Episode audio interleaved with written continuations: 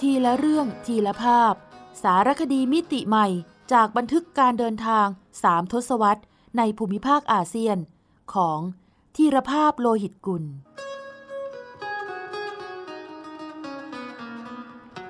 อ่านโดย สมปองดวงสวัย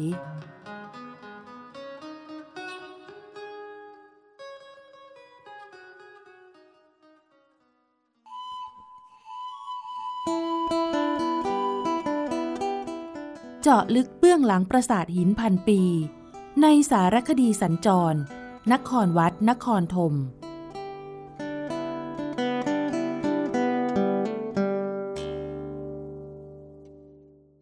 ปราสาทแปรรูป ซึ่งเป็นศิลปะขอมแบบแปรรูป เทวสถานฮินดูไสวานิกาย สร้างในสมัยพระเจ้าราเชนทรวรมัน ซึ่งเป็นพระราชนัดดาของพระเจ้ายโสวรมันที่หนึ่งซึ่งทรงมีพระนามหลังสิ้นพระชนชีพว่า บรมศิวโลก รัชสมัยของพระองค์อยู่ในราวพศ 1487 ถึง 1511 ลักษณะเป็นปราสาทอิฐห้าหลัง บนฐานเป็นชั้นที่ก่อขึ้นสูงแบบภูเขาวิหารจำลอง เพื่อประดิษฐานศิวลึง นามว่า ราเชนทรพัทเรศวร ไว้ที่ปรางประธาน ตรงฐานชั้นล่างสุด บริเวณทางขึ้นบันได มีฐานหินซึ่งสันนิษฐานว่า เป็นที่ตั้งศิลาจำหลักรูปโคนนทิพาหนะทรงของพระศิวะ แต่ภายหลังรูปโคนนทิถูกทำลาย หรือถูกโจรกรรมไป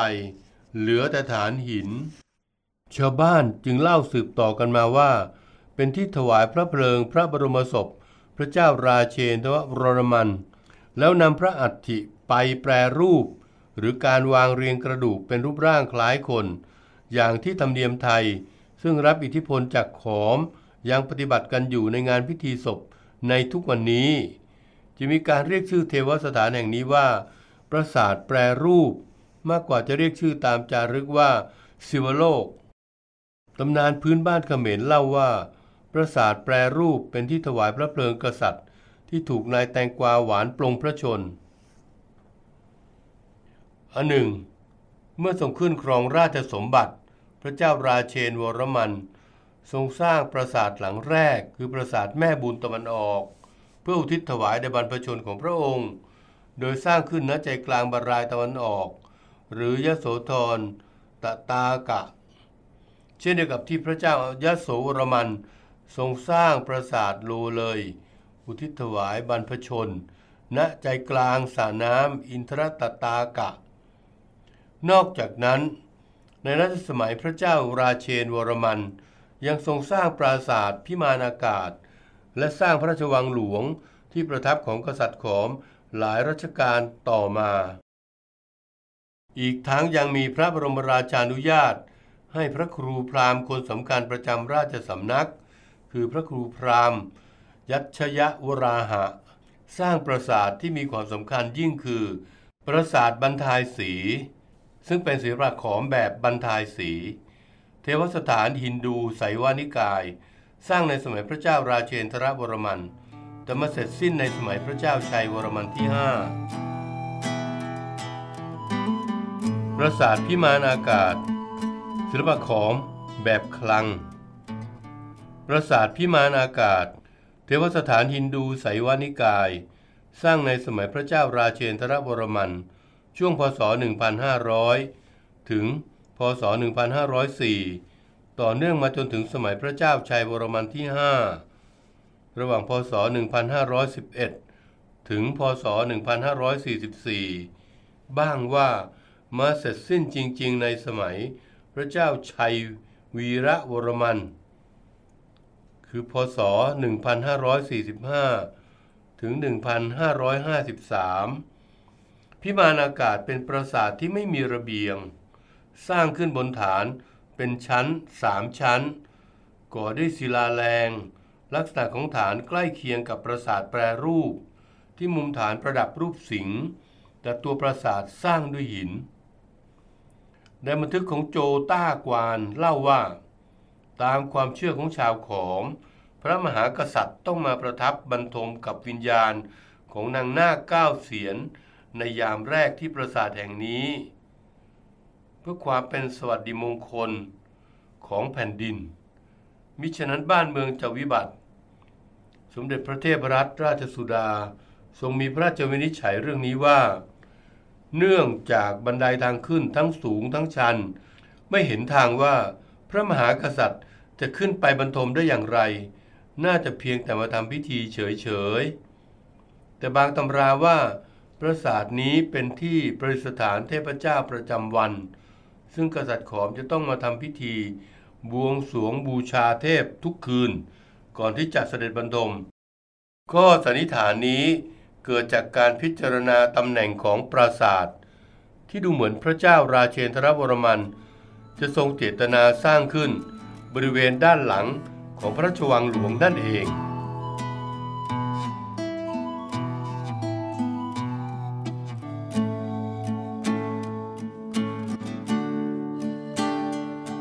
ปราสาทตาแก้ว เป็นศิลปะขอมแบบคลัง ปราสาทตาแก้วเป็นปราสาทก่อด้วยหินห้าหลัง ตั้งบนฐานห้าชั้น มีความสูงถึง 20 เมตร โดยชั้นที่สองมีระเบียงคดยาวติดต่อกัน โดยโครงสร้างแล้วเป็นปราสาทที่มีความสง่างาม แต่ก็มีข้อขัดแย้งในประวัติการก่อสร้างมากที่สุด เนื่องจากอาณาจักรขอมหลังสิ้นสุดรัชกาลพระเจ้า ชัยวรมันที่ 5 ในพศ 1544 มีพระเจ้าอุทัยทิตยวรมันที่หนึ่งซึ่งเป็นพระราชนัดดาขึ้นครองราชต่อในปีเดียวกันนั้น ครั้นเมื่อพระเจ้าอุทัย เสด็จสวรรคตในปีต่อมา ก็เกิดสงครามแย่งชิงราชสมบัติขึ้น ระหว่างพระเจ้าชัยวีระวรมันกับพระเจ้าสุริยะวรมันที่หนึ่งโดยนักประวัติศาสตร์ยังไม่อาจได้ข้อสรุปที่แน่ชัด ในตารางลำดับกษัตริย์ขอมของศาสตราจารย์ หม่อมเจ้าสุพัทรดิตดิษกุล จึงระบุปีที่กษัตริย์ทั้งสองพระองค์นี้ขึ้นครองราชตรงกัน คือใน พศ 1545 หรือปีต่อจากพระเจ้าอุทัยทิตวรมันสวรรคต แต่ปีที่สิ้นรัชกาลต่างกัน คือชัยวีระวรมันสิ้นปี 1553 แต่สุริยะวรมันที่หนึ่งสิ้นปี 1593 ความไม่ชัดเจนนี้ส่งผลต่อประวัติของปราสาทตาแก้ว ซึ่งศาสตราจารย์ มาดแลนจิตโตสันนิษฐานว่า น่าจะสร้างโดยพระเจ้าชัยวีระวรมัน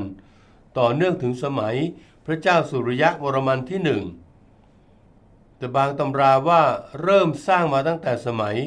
พระเจ้าชัยวรมันที่5พศ 1511 ถึงพศ 1544 ต่อเนื่อง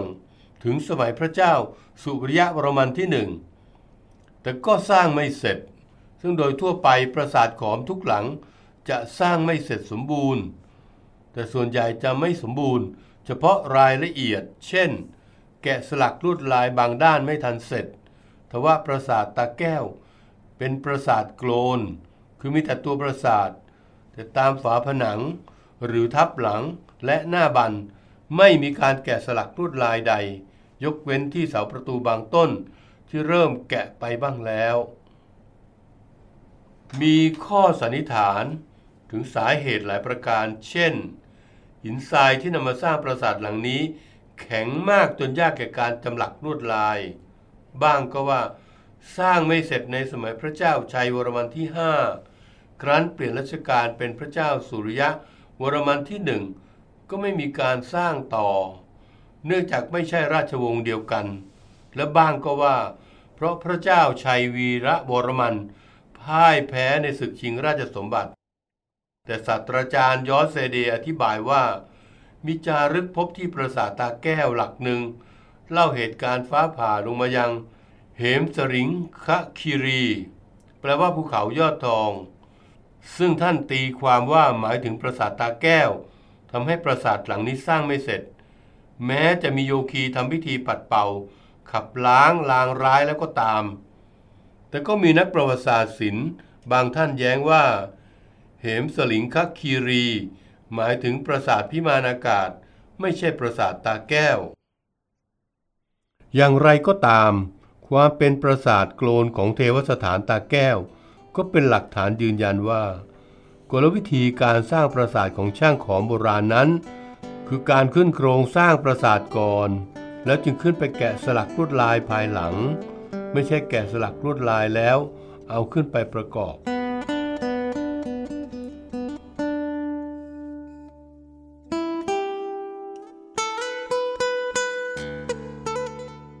ปราสาท บาปวน ศิลปะขอมแบบบาปวน เทวสถานฮินดูไสวานิกาย สร้างโดยพระเจ้าอุทัยทิตยะวรมันที่สองระหว่างพศ 1593 ถึงพศ 1609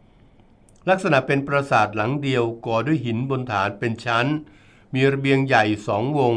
มีปราสาทเล็กอยู่ที่มุมระเบียงทุกมุม ลวดลายจำหลักของปราสาทนี้ ถือเป็นแบบแผนหนึ่งของศิลปะขอมที่เรียกกันว่า ศิลปะบาปวน ต้นแบบของลวดลายตามปราสาทหินในไทยหลายแห่ง เช่น ปราสาทพิมายจังหวัดนครราชสีมา ปราสาทเมืองต่ำจังหวัดบุรีรัมย์ วิจารึกระบุว่า ภายหลังจากศาสนาพุทธลัทธิมหายาน เข้ามามีอิทธิพลในอาณาจักรของสมัยพระเจ้าชัยวรมันที่ห้าแล้ว ถึงสมัยพระเจ้าอุทัยทิตยะวรมันที่สองทรงกลับไปเรื่มใสศาสนาฮินดูไสวานิกาย และทรงฟื้นฟูลัทธิเทวราชขึ้นอีกครั้ง พร้อมกับการฟื้นฟูราชประเพณีในการสร้างเทวสถานขนาดใหญ่ บนภูเขา เพื่อประดิษฐานศิวลึงประจำรัชกาลของพระองค์ โดยในจารึกระบุว่า ทรงเห็นว่า กลางชมพูทวีปมีสวรรคีรีเป็นสถิตแห่งทวยเทพ พระองค์จึงโปรดให้สร้างสวรรคีรีอย่างเดียวกัน ณใจกลางพระนคร ทรงประดิษฐานสวรรณศิวลึง ในสวนปราศาสตร์อันฉายประกายสวรรค์เรืองรองณยอดบรรพต อันมีความหมายว่า สุวรรณศิวลึงที่ประดิษฐาน ณใจกลางปราสาท บาปวน คือ ศูนย์กลางของโลกและจักรวาลในรัชสมัยของพระองค์ จุดที่น่าสนใจของปราสาทบาปวนอยู่ที่ ภาพจำหลักที่ซุ้มประตูหรือโคปุระ เช่นที่โคปุระชั้นกลางด้านทิศเหนือ เล่าเรื่องรามเกียรติ์หลายตอน แต่ละตอนจำหลักไว้ในกรอบเล็กๆ วางซ้อนกัน เช่น พระรามกับหนุมานรบกับทศกัณฐ์ปัจจุบันปราสาทหลังกลางพังลงมา กองเป็นภูเขา ลูกย่อมย่อม และอยู่ในระหว่างการบูรณะ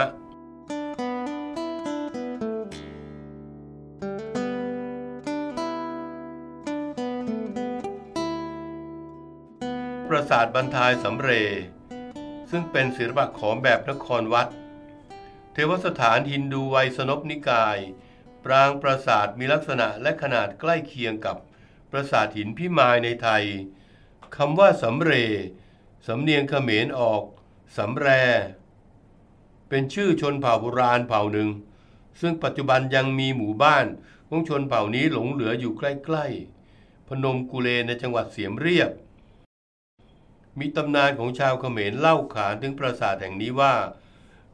การละครั้งหนึ่ง มีนายปู ชาวสวนเชื้อสายสำเรชำนาญการปลูกแตงกวาหวาน ต่อมาได้นำผลแตงกวาถวายพระมหากษัตริย์ เป็นที่พอพระทัยจึงรับสั่งให้ในายปูฆ่าทุกคนที่บุกรุกเข้าไปในสวนแตงกวาหวาน ต่อมาในฤดูฝน ผลแตงกวาหวานหายากขึ้น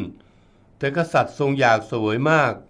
จึงเสด็จไปที่สวนผักของในายปูแต่เช้ามืด ในายปูไม่คาดคิดว่า พระเจ้าอยู่หัวจะเสด็จมา คิดแต่จะปกป้องแตงกวาหวานตามที่รับสั่ง จึงตัดสินใจพุ่งแหลนใส่กษัตริย์ จนถึงแก่พระชนชีพ แต่กษัตริย์องค์นี้ไม่มีรัชทายาทสืบราชบัลลังก์รอถึงเทวดาต้องลงมาจัดการปัญหา ที่สุดก็ยกให้ในายปูขึ้นครองราชสมบัติ บางตำนานว่าเมื่อชาวเมืองรู้ว่า ในปูฆ่าพระเจ้าอยู่หัวได้ ประกอบกับไม่มีรัชทายาท จึงยกย่องในปูเป็นกษัตริย์ แบบก็ไม่รู้อิโนอิเน เมื่อขึ้นครองราชแล้ว ก็จัดการพิธีศพกษัตริย์องค์เดิม ที่ปราสาทแม่บุญตะวันออก แล้วถวายพระเพลิงพระบรมศพที่ปราสาทแปรรูป แต่หลังจากนั้นข้าราชบริพารในรัชกาลเก่าไม่ยอมรับในปู ในปูจึงมาตั้งราชสำนักที่บันทายสำเร เรียกอีกชื่อหนึ่งว่า พระเจ้าแตงกวาหวาน ตามตำนานพื้นถิ่นเขมร ภาพจำหลักในปราสาทบันทายสำเรที่นำชมเช่น ศิวะนาตราช อุมามเหสวนนารายบรรทมศิลป์วามนาวตารซึ่งคือพระนารายอวตารเป็นพรามเตี้ย รามเกียรติ์ตอนพาลีฆ่าทรพี พระคณีทรงแรดสีดาลุยไฟ พระขันธกุมาร หรือโอรสพระศิวะ ขี่นกยูงกฤษณะยกภูเขาโควัฒนะ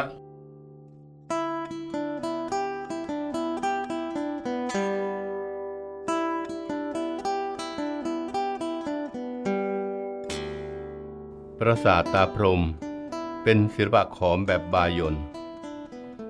พระเจ้าชัยวรมันที่ 7 เป็นมหาราชผู้ยิ่งใหญ่ของชาวขอม ทรงไม่เพียงกอบกู้อาณาจักรขอมจากการยึดครอง ของอาณาจักรจามปา หากยังทรงสถาปนา นกอธมคือนครธมหรือเมืองพระนครหลวงขึ้นใหม่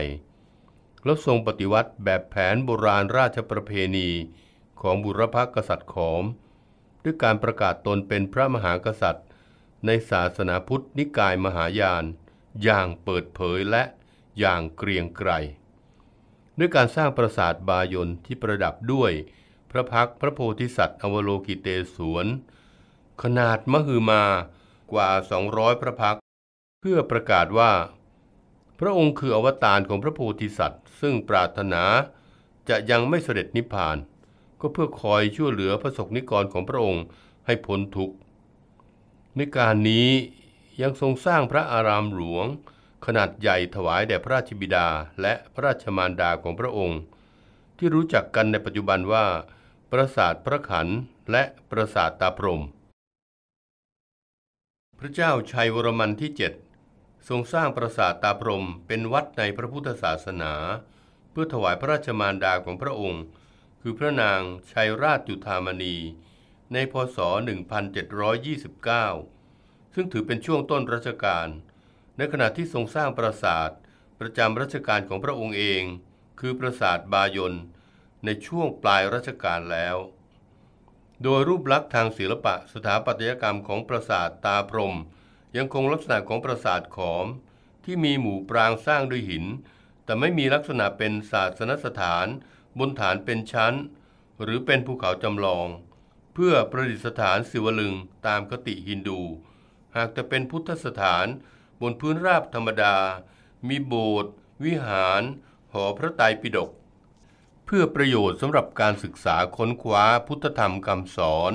และสำหรับพุทธศาสนิกชน จะเข้ามาทำบุญและสดับฟังพระธรรมเทศนา โดยพระพิสุสงฆ์ภาพจำหลักตามฝาผนังปราสาทก็ไม่ได้เล่าเรื่องเทพเจ้าในศาสนาฮินดู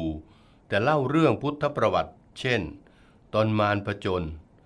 เทวรูปที่ประดิษฐานณใจกลางปรางประธาน ก็ไม่ใช่วิษณุเทพ หรือศิวลึง แต่เป็นพระนางปรัชญาปารมิตา เทวีแห่งปัญญา เทพธิดาแห่งความเฉลียวฉลาด ผู้เป็นพระมารดาของพระพุทธเจ้าทั้งปวง ตามคติของพุทธฝ่ายมหายาน อันตีความได้ว่า เมื่อพระองค์เป็นอวตารของพระโพธิสัตว์อวโลกิเตศวน พระชมารดาของพระองค์ ก็เปรียบได้ดังพระนางปรัชญาปารมิตา นอกจากนั้นยังมีภาพจำหลักพระโพธิสัตว์อวโลกิเตศวนประดับอยู่ทั่วไปตามหน้าบัน ทับหลังและผนังระเบียงปราสาท โดยเฉพาะที่หน้าบันของบรรณาลัย หรือหอพระไตรปิฎกของปราสาทแห่งนี้ มีภาพพระโพธิสัตว์อวโลกิเตศวนซึ่งมีอมิตภะ ประดับเป็นศิราพรซึ่งถือเป็นภาพจำหลักที่สำคัญ เพราะตามคติพุทธมหายาน พระอมิตภะเป็นผู้บันดาลให้ พระศรีสากยมุนี หรือเจ้าชายสิทธัตถะมาตรัสรู้เป็นพระพุทธเจ้า และบันดาลให้พพระโพธิสัตว์ อวโลกิเตศวนทรงเป็นผู้คุ้มครองชาพุทธทั้งมวล พระเจ้าชัยวรมันที่เจ็ดทรงสร้างปราสาทตาพรม เป็นวัดขนาดใหญ่มาก มีพระสงฆ์และค่าวัดจำนวนรวมหลายหมื่นคน ดังรายละเอียดในจารึกที่ว่า มีผู้ชายสี่ร้อยคน พระผู้ใหญ่สิบแปดรูป พระพิสุสงฆ์2,740 รูป มีผู้ช่วยทำงาน 2,232 คน นางระบำ615 นาง ราษฎร 12,640 คน รวมทั้งชายหญิง ผู้มีหน้าที่ทำงานรับใช้เทพเจ้าสำหรับเทพเจ้าธิรภาพโลหิตกุลผู้เขียนมีความเห็นว่าควรหมายถึงพระโพธิสัตว์อวโลกิเตศวน อีก 66,625 รวมเบ็ดเสร็จ 79,365 คน ซึ่ง มีทั้งพวกพม่า จามและชนเผ่าต่างๆ นอกจากนี้จารึกยังระบุว่า มีชาวบ้าน 3,140 หมู่บ้าน ให้การสนับสนุน หรือเป็นศรัทธาวัดแห่งนี้ จนวัดมั่งคั่งโดยทรัพย์สมบัติ เงินทองไข่มุก และผ้าไหมจำนวนมาก ดังที่อาจารย์นวรัตน์เลขกุล ผู้อำนวยการพิพิธภัณฑ์ ธนาคารแห่งประเทศไทย เขียนไว้ในบทความสารจากปราสาทหินตอนหนึ่งว่า จารึกปราสาทตาพรม มีบัญชีหางว่าวรายการทำบุญได้แก่ จานทองคำหนักรวม 500 กิโลกรัม จานเงินหนักรวม 500 กิโลกรัม เพชร 35 เม็ด ไข่มุก 4,600 เม็ด รัตนชาติ 4,540 เม็ด อ่างทองคำขนาดใหญ่ผ้าคลุมเตียงจากจีน ยังไม่นับรวมค่าใช้จ่ายในการก่อสร้างปราสาทอีกเป็นจำนวนมาก ซึ่งอาจารย์นวรัตน์วิเคราะห์ว่า เป็นสาเหตุสำคัญของการล่มสลายของอาณาจักรขอมในเวลาต่อมา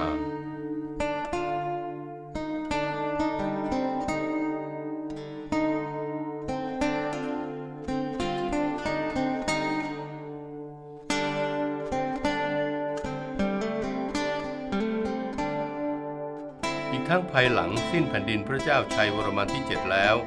กษัตริย์ขอมองค์ต่อมาก็หันกลับไปนับถือศาสนาฮินดูไสวนิกายอีก และไม่ยอมรับที่จะให้มี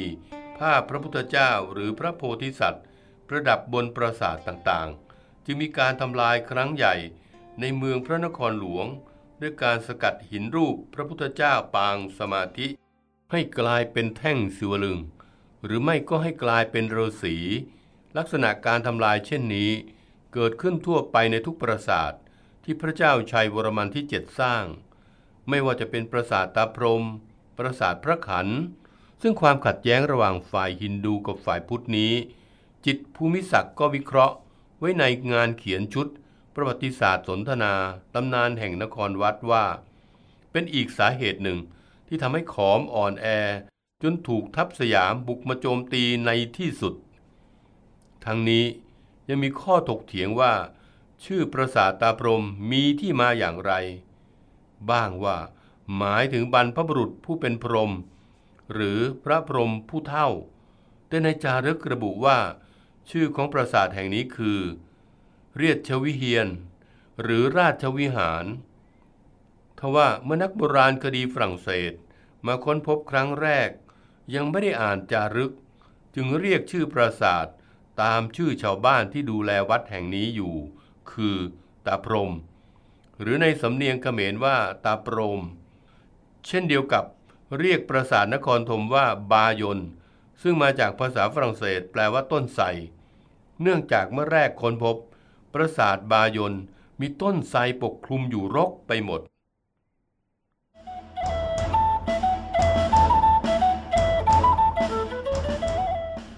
อกแซกอาเซียน ทุกซอกทุกมุมของอาเซียน มีเรื่องราวที่ค้นหาได้ไม่รู้จบ โดย กิติมาพรจิตราธร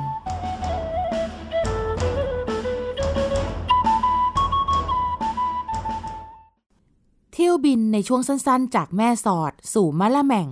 บทบันทึกทางประวัติศาสตร์การบินของไทยและเมียนมา ที่เกินความคาดฝันของเส้นทางการบินสายนี้ ด้วยมีการสู้รบตามแนวชายแดนอย่างต่อเนื่องนำไปสู่การหวนลำลึกถึงเรื่องราวความรักที่ไม่สมหวังของแม่ค้าขายบุหรี่ขี้โยชาวมอญกับเจ้าน้อยสุขเกษมณเชียงใหม่ ซึ่งคุณธีรภาพโลหิตกุล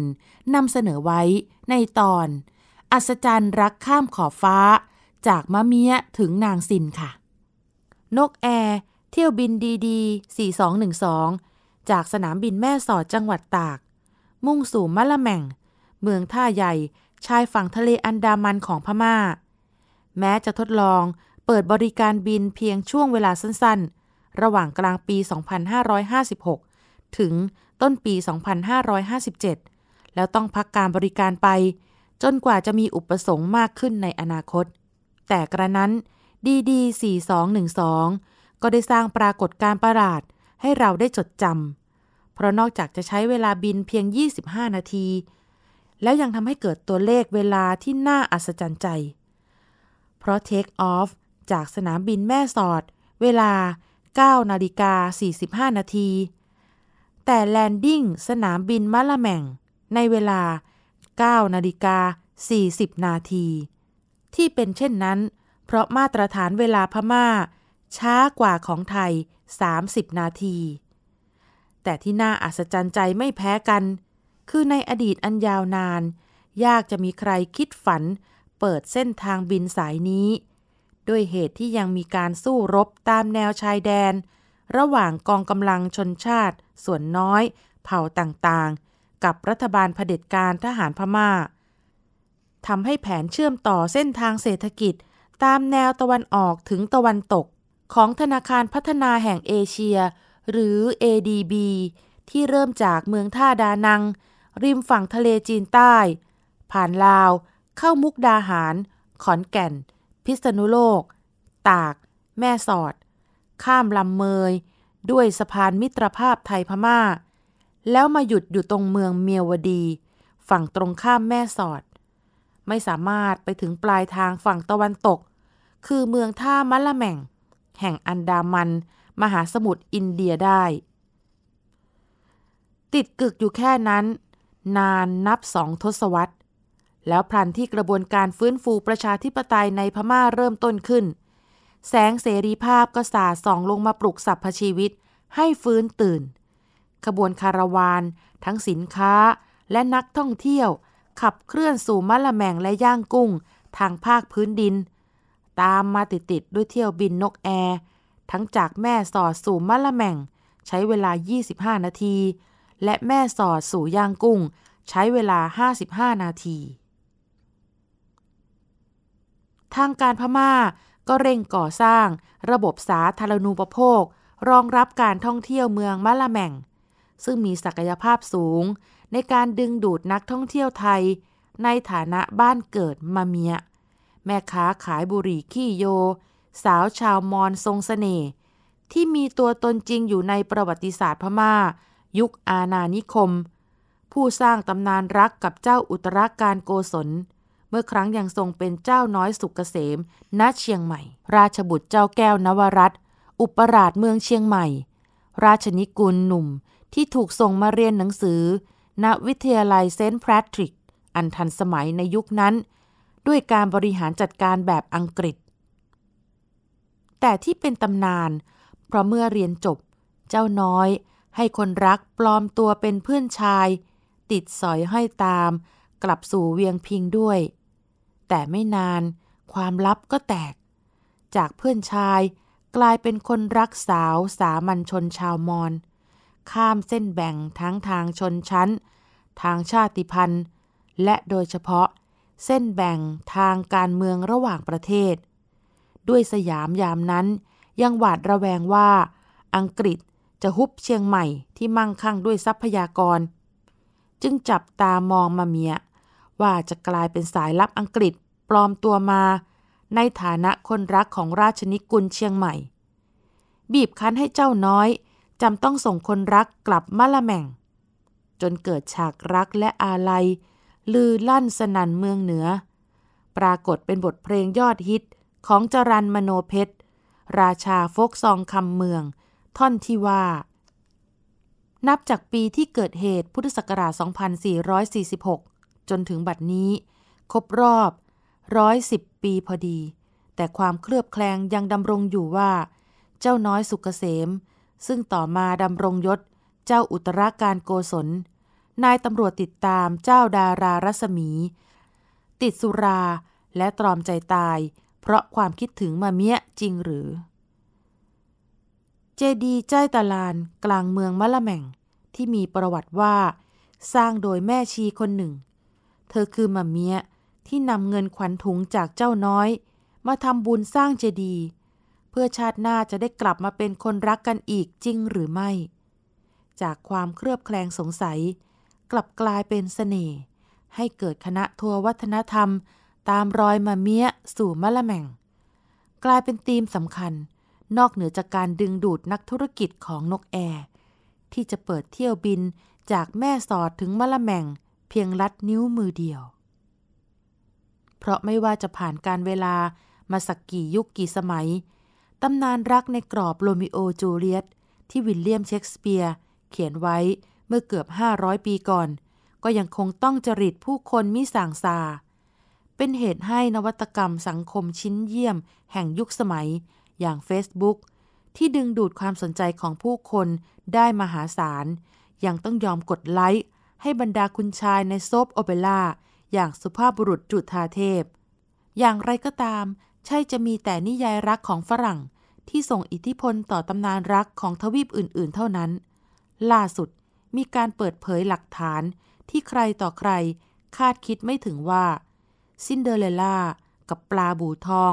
จะมีเค้าโครงมาจากแหล่งเดียวกัน จากบทความของคุณทองแถมนาถจำนง นักเขียน กวี และนักแปล เจ้าของนามปากกา โชติช่วงนาดอน ที่ระบุว่า นิทานเรื่องปลาบู่ทอง เป็นนิทานที่ชาวจ้วง ลาว ไทย เล่าถ่ายทอดกันมาแต่ดึกดำบรรพ์ชาวไทยเรียกปลาบูทอง ชาวล้านนาและไทยใหญ่เรียก เต่าน้อยอองคำหรือนางยีแสงก่อ หรือนางอุทรา นางเอื้อย ทางลาวเรียก เต่าคำทางจ้วงเรียก ตาเจี้ย แปลว่า นางกำพร้า นิทานเรื่องนี้แพร่หลายอยู่ในกลุ่มชนชาติต่างๆ ในกวางสี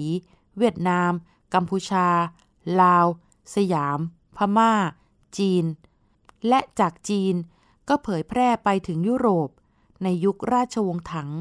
จนทำให้เกิดเทพนิยายซินเดอเรลล่า โดยเฟย์บูแชมป์ผู้ศึกษาวิจัยเรื่องต้นกำเนิดของซินเดอเรลล่า เธอสรุปว่าซินเดอเรลล่ามีต้นกำเนิดจากทวีปเอเชีย และถิ่นกำเนิดที่มีหลักฐานเป็นข้อเขียนเก่าแก่ที่สุดคือ นิทานของชาวจ้วง ในมณฑลกวางสี ถิ่นฐานเก่าแก่ของเครือญาติชาติพันธุ์ไทย ที่กลายมาเป็นไทยในวันนี้นั่นเอง แม้ฉากจบจะต่างกัน แต่ปฏิเสธไม่ได้ว่า ฉากต้นเรื่องของปลาบูทอง กับซินเดอเรลล่า วนเวียนอยู่กับชายผู้ลุ่มหลงเมียน้อย และปล่อยให้ลูกเมียหลวงตกระกรรมลำบากเหมือนกัน ข้อเสนอจากการค้นคว้าของคุณทองแถมหน้าจำนง จึงเป็นความยอกย้อนของการเวลาที่น่าสนใจยิ่งนัก การรวบรัดตัดใจความ เพื่อสรุปประเด็นจึงไม่น่าจะถูกต้องนัก เรื่องแบบนี้ไม่ต่างอะไรกับละครชีวิต ต้องติดตามชมกันไปนานๆ จะยิ่งสนุก